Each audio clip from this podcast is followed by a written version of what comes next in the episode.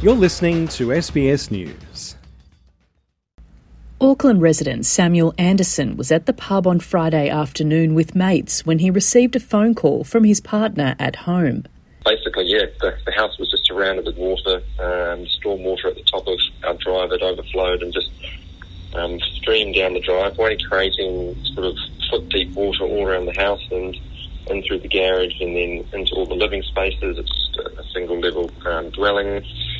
Mr. Anderson says he had just renovated his house last year and some of that work was lost.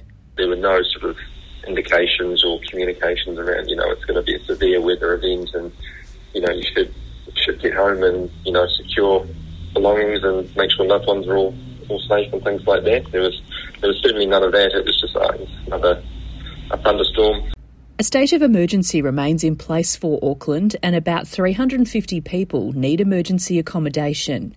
Newly appointed Prime Minister Chris Hipkins says he has witnessed the widespread significant damage.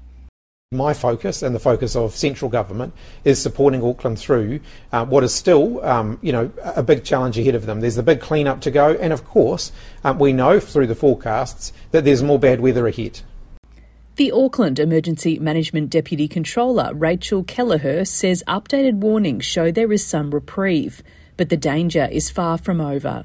However, we do have more bad weather potentially coming in on Wednesday um, and Tuesday, Wednesday, and we'll be watching that really closely and providing information uh, to our communities on what to expect with that. Auckland has been hit with floods over the past few days, with thousands of insurance claims lodged so far. As residents identify losses at their properties, more insurance claims are due to come through.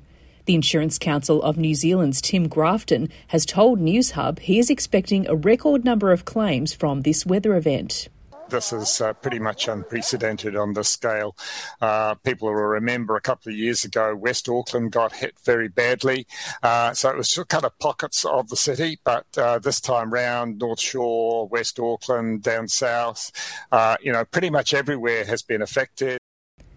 The Auckland Council is warning if the rain continues at this level, then more floods and landslides will occur. Stephanie Corsetti, SBS News.